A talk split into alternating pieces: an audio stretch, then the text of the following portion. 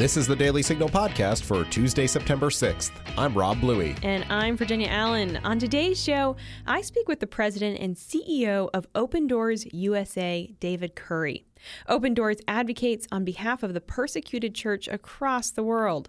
Curry shares what the greatest needs are among the persecuted church and how we can all support those Christians around the globe. We also read your letters to the editor and share a good news story to kick off the week.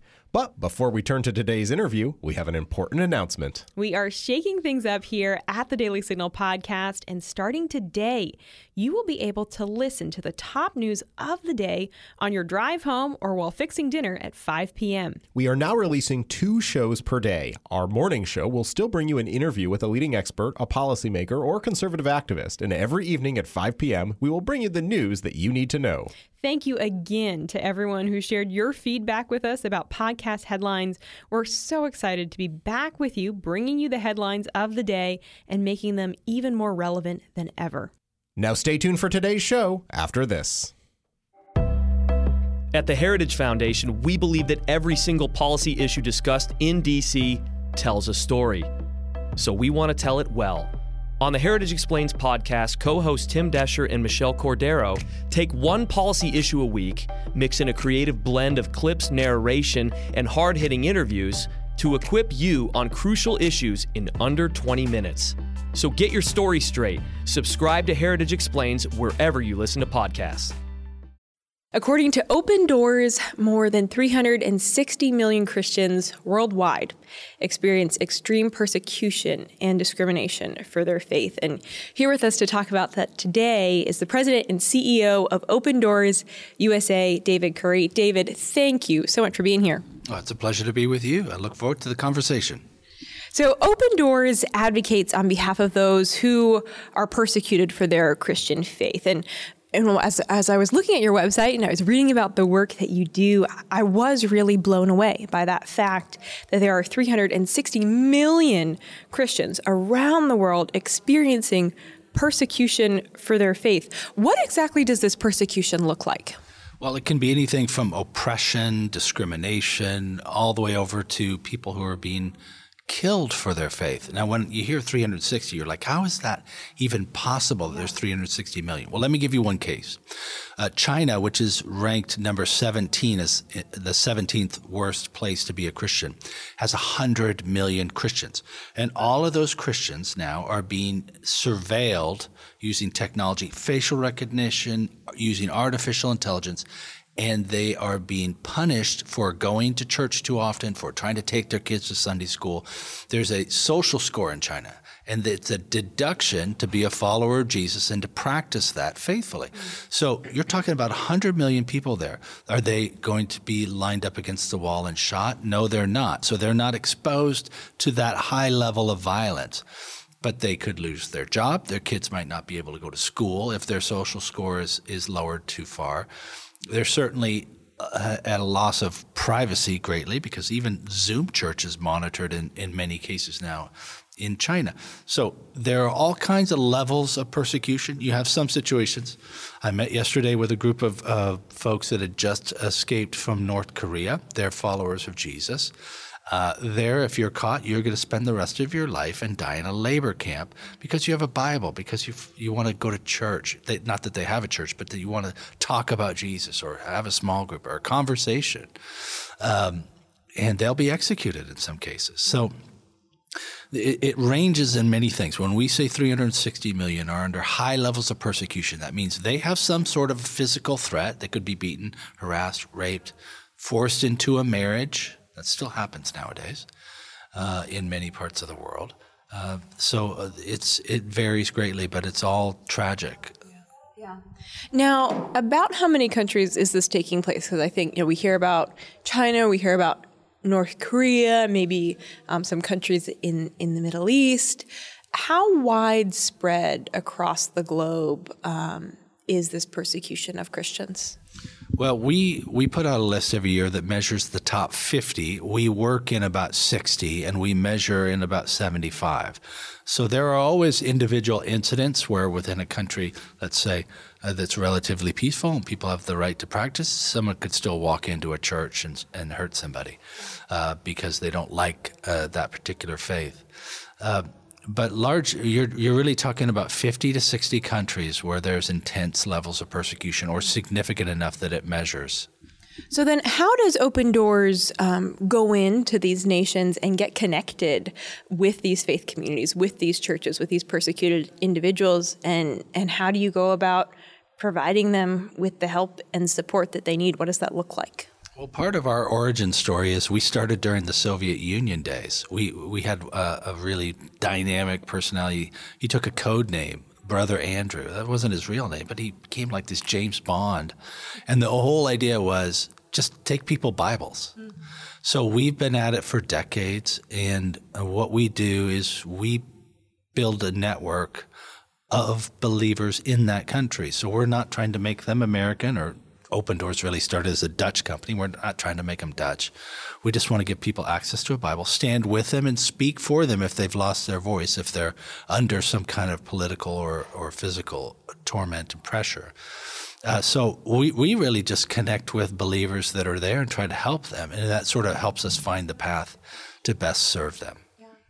Could you maybe tell us about one of the churches that you all are working with right now? What some of their needs are, what they're experiencing? Well, uh, I'll use an example of the church in Eritrea. Eritrea is right there on the Horn of Africa, just above Ethiopia. Uh, they have an Islamic theology that's part of their government. And while there's a constitution that says you could you could practice your Christian faith, the reality is Christians are greatly persecuted. They're imprisoned for years. I met with some of them four years, six years, eight years in really horrible conditions. And what was their what was their crime? They had a Tuesday afternoon small group at their house. Um, so the story of what's happening to the church in Eritrea is tragic, but here's the good news. These are people of great faith. They love studying the Bible. They love helping each other. Um, they're taking food to each other uh, when they're in prison. You can do that there because they don't have food in prison. Your family or your friends or your community are helping to feed you because you may not get enough nutrition. You may starve to death in there. Um, so you you really in the picture of Eritrea, you see the pole, the polarity here. You've got real pressure, real tragedy. Uh, real physical danger, but you've also got the strength that comes from their spiritual connection and their faith that makes these just really remarkable people.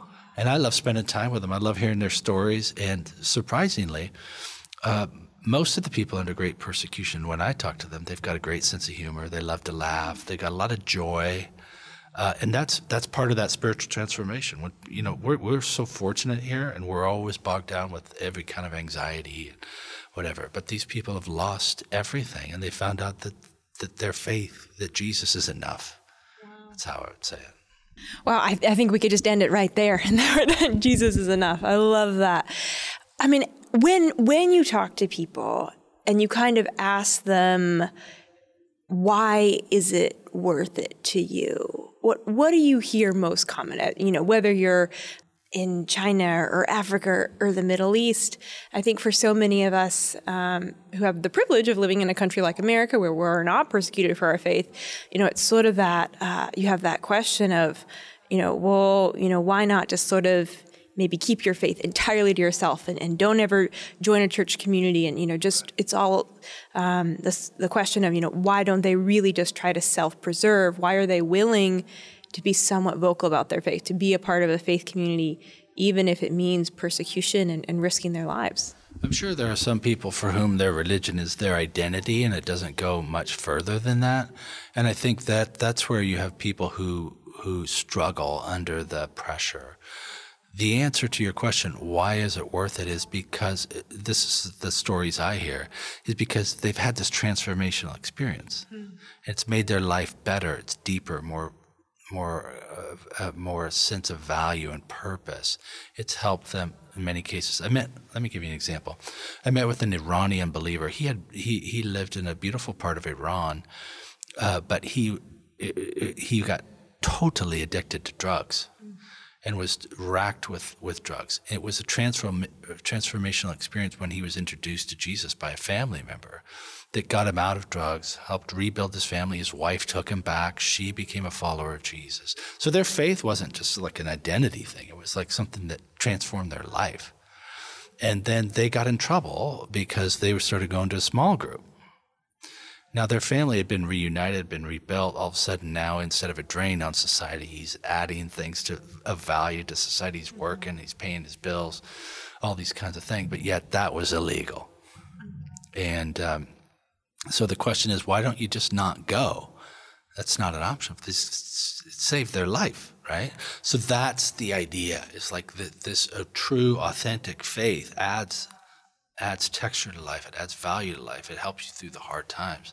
It's kind of the sort of root, fundamental thing that you lean on in the hard times. Yeah, so so powerful. Now, um, you congratulations to you because you were recently just in May you were appointed to the United States Commission on International Religious Freedom. What do you think that um, is is the role of of the U.S. government to to be um, kind of uh, intervening or helping the persecuted church, helping persecuted Christians across the world. Is there a role for the government, um, or do you think uh, we shouldn't necessarily be be looking to politicians to fix these issues? I think the government, in every day and every way, sets rules that reward or punish behavior. When they don't want you driving too fast, they put up a sign and say you're going to be fined if you drive too fast. Uh, in international relationships, we are saying we're going to do business with you because we think our money is investment is going to come back, and we think it's going to benefit the American people and your people. Uh, so we're doing, making decisions, doing business every day with countries around the world that we're on some level we're trying to find some connected shared values. The val- if the value is commerce, everybody wants to make money, but there's no shared value of trust. You don't think the product is going to be safe, or you don't think uh, that uh, they're going to be using uh, paying people the right amount. Then we have to have these discussions. Right now, we're doing business with Vietnam, with Uzbekistan, with Saudi Arabia. Uh, I could go on with China, with India. India is a massive the government itself is a massive persecutor of Christians because they want a Hindu government. So uh, we need to say to our, start with our friends. Let's start with India. Hey, friends, don't let friends commit these kinds of atrocities against religious minorities. We need to have some sense you have a shared value and use the pressure and the strength of of the United States government to bring about some connection there for the betterment of the Indian people and and for everybody else. Mm-hmm. And then when it when it comes to what um, what American citizens can do, um, whether it's getting involved in open doors or what are some practicals that uh, that everyday Americans can do as we hear stories of the persecuted church across the globe. Well, I think for people of faith, you know, open doors and other work like this, there's projects, there's things you can do to help indigenous Christian communities to survive, hopefully, and then over time thrive in these really tough places. I think for the American population as a whole, politicians and even corporations are downstream from the population. When you use your voice to say, this is not acceptable, if enough people do that, the government will do something, the politicians will get on board with it. Um, and corporations will will will as well. We have a lot of corporations that are woke uh, when they need to be because they sense that they'll lose business because of it. Uh, and I, I, there's a lot about that that I don't like. Uh, it, these the uh, sense that uh, the squeakiest wheel, even if it's wrong, is going to get that kind of attention. Um, but I think the principle there is just pretty human that if, if people of values who care about religious freedom collectively share on social media, speak out, support these kinds of projects, people will take notice, and I think it'll change things. Yeah, no, that's a huge element of just raising awareness and making people aware of what's happening. And like you say, where you know maybe even private companies are, um, you know, somehow giving money to these countries, and um, maybe there's a lack of accountability that we can be a part of bringing that accountability. I think is huge. There, there's about 80 companies that are doing business in the northwest of China right now, major corporations that are using forced Uyghur Muslim labor. 80 companies. Uh, uh, there are tea companies in India which use forced Christian labor to, to make their tea. Now, I don't drink tea, I drink coffee. But I guarantee you, if, this, there's a coffee company that was using forced uh, Christian labor or Uyghur Muslim labor, I would not drink that tea, I would not drink that coffee. Um, so I think. Are, are you willing to name any of those brands? It's all online. Yeah, I would encourage people to Google because, first of all, I don't remember things off the top of my head like that. But secondly, it's much easier if you just Google like companies that are using Uyghur labor. It's all on there, and uh, and and people should let those corporations know, like, hey, we're we're aware. What do you think the biggest need of the persecuted church across the globe is right now, and can we be a part of meeting that need? I think the first thing is for people of faith, prayer. They always ask for prayer. Would you pray for us? Pray with us.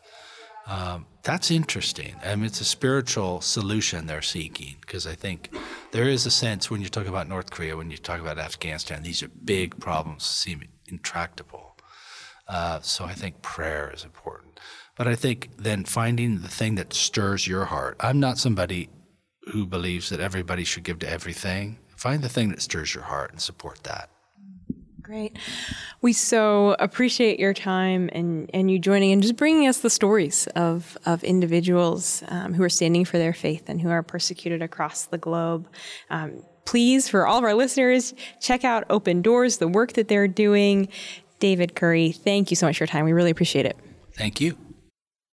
As conservatives, sometimes it feels like we're constantly on defense against bad ideas bad philosophy, revisionist history, junk science, and divisive politics. But here's something I've come to understand. When faced with bad ideas, it's not enough to just defend.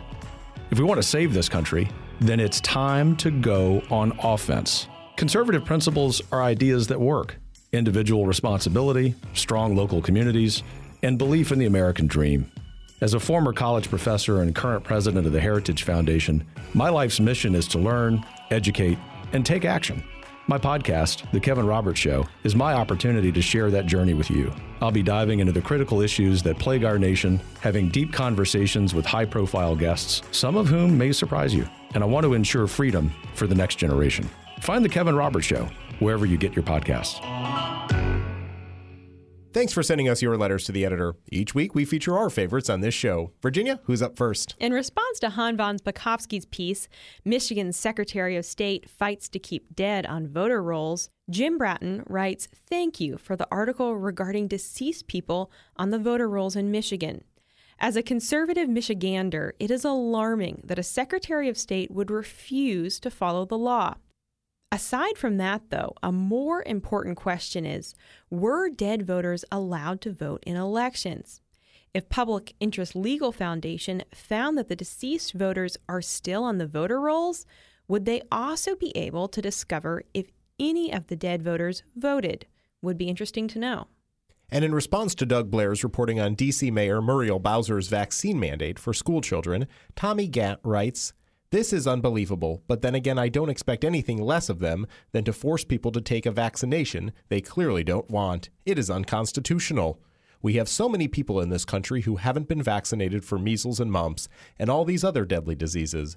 But when it comes to the black community, DC imposes a regulation like this and just forgets about the 40% of black children. Things really need to change, and I mean really change, not just on the surface. Your letter could be featured on next week's show, so send us an email at letters at dailysignal.com.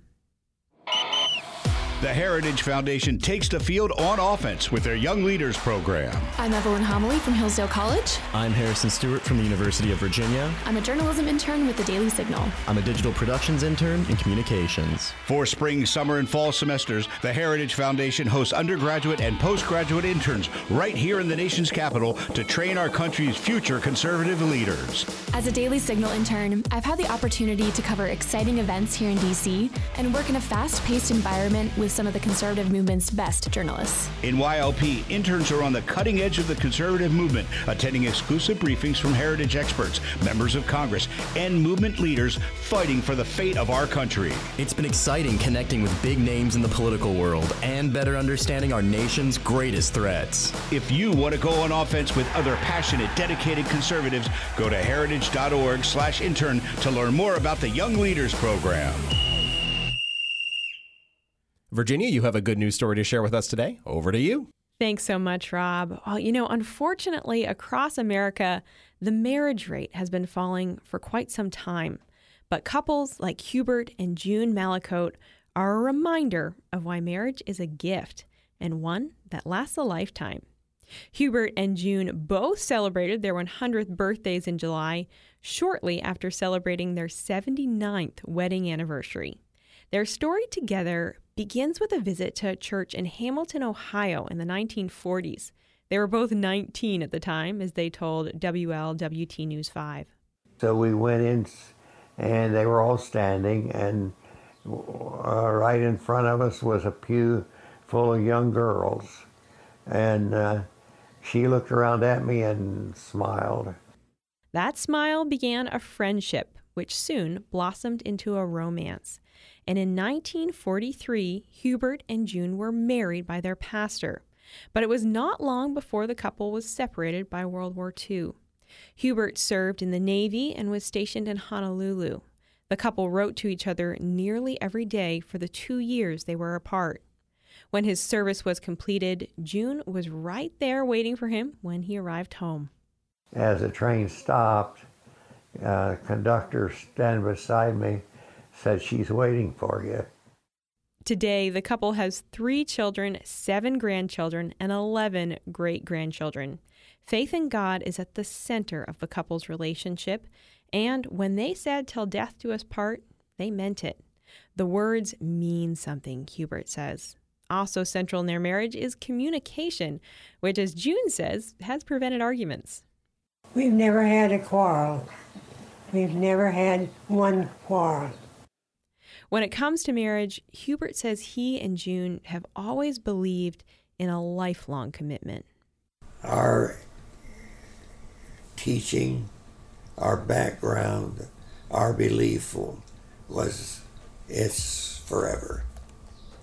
And, uh, and it's been that way and will continue to be that way. The couple says they have prioritized family all of their lives, which has strengthened their marriage. So, after 79 years of life together, Hubert and June say they are truly blessed by the love they have shared and continue to share to this day.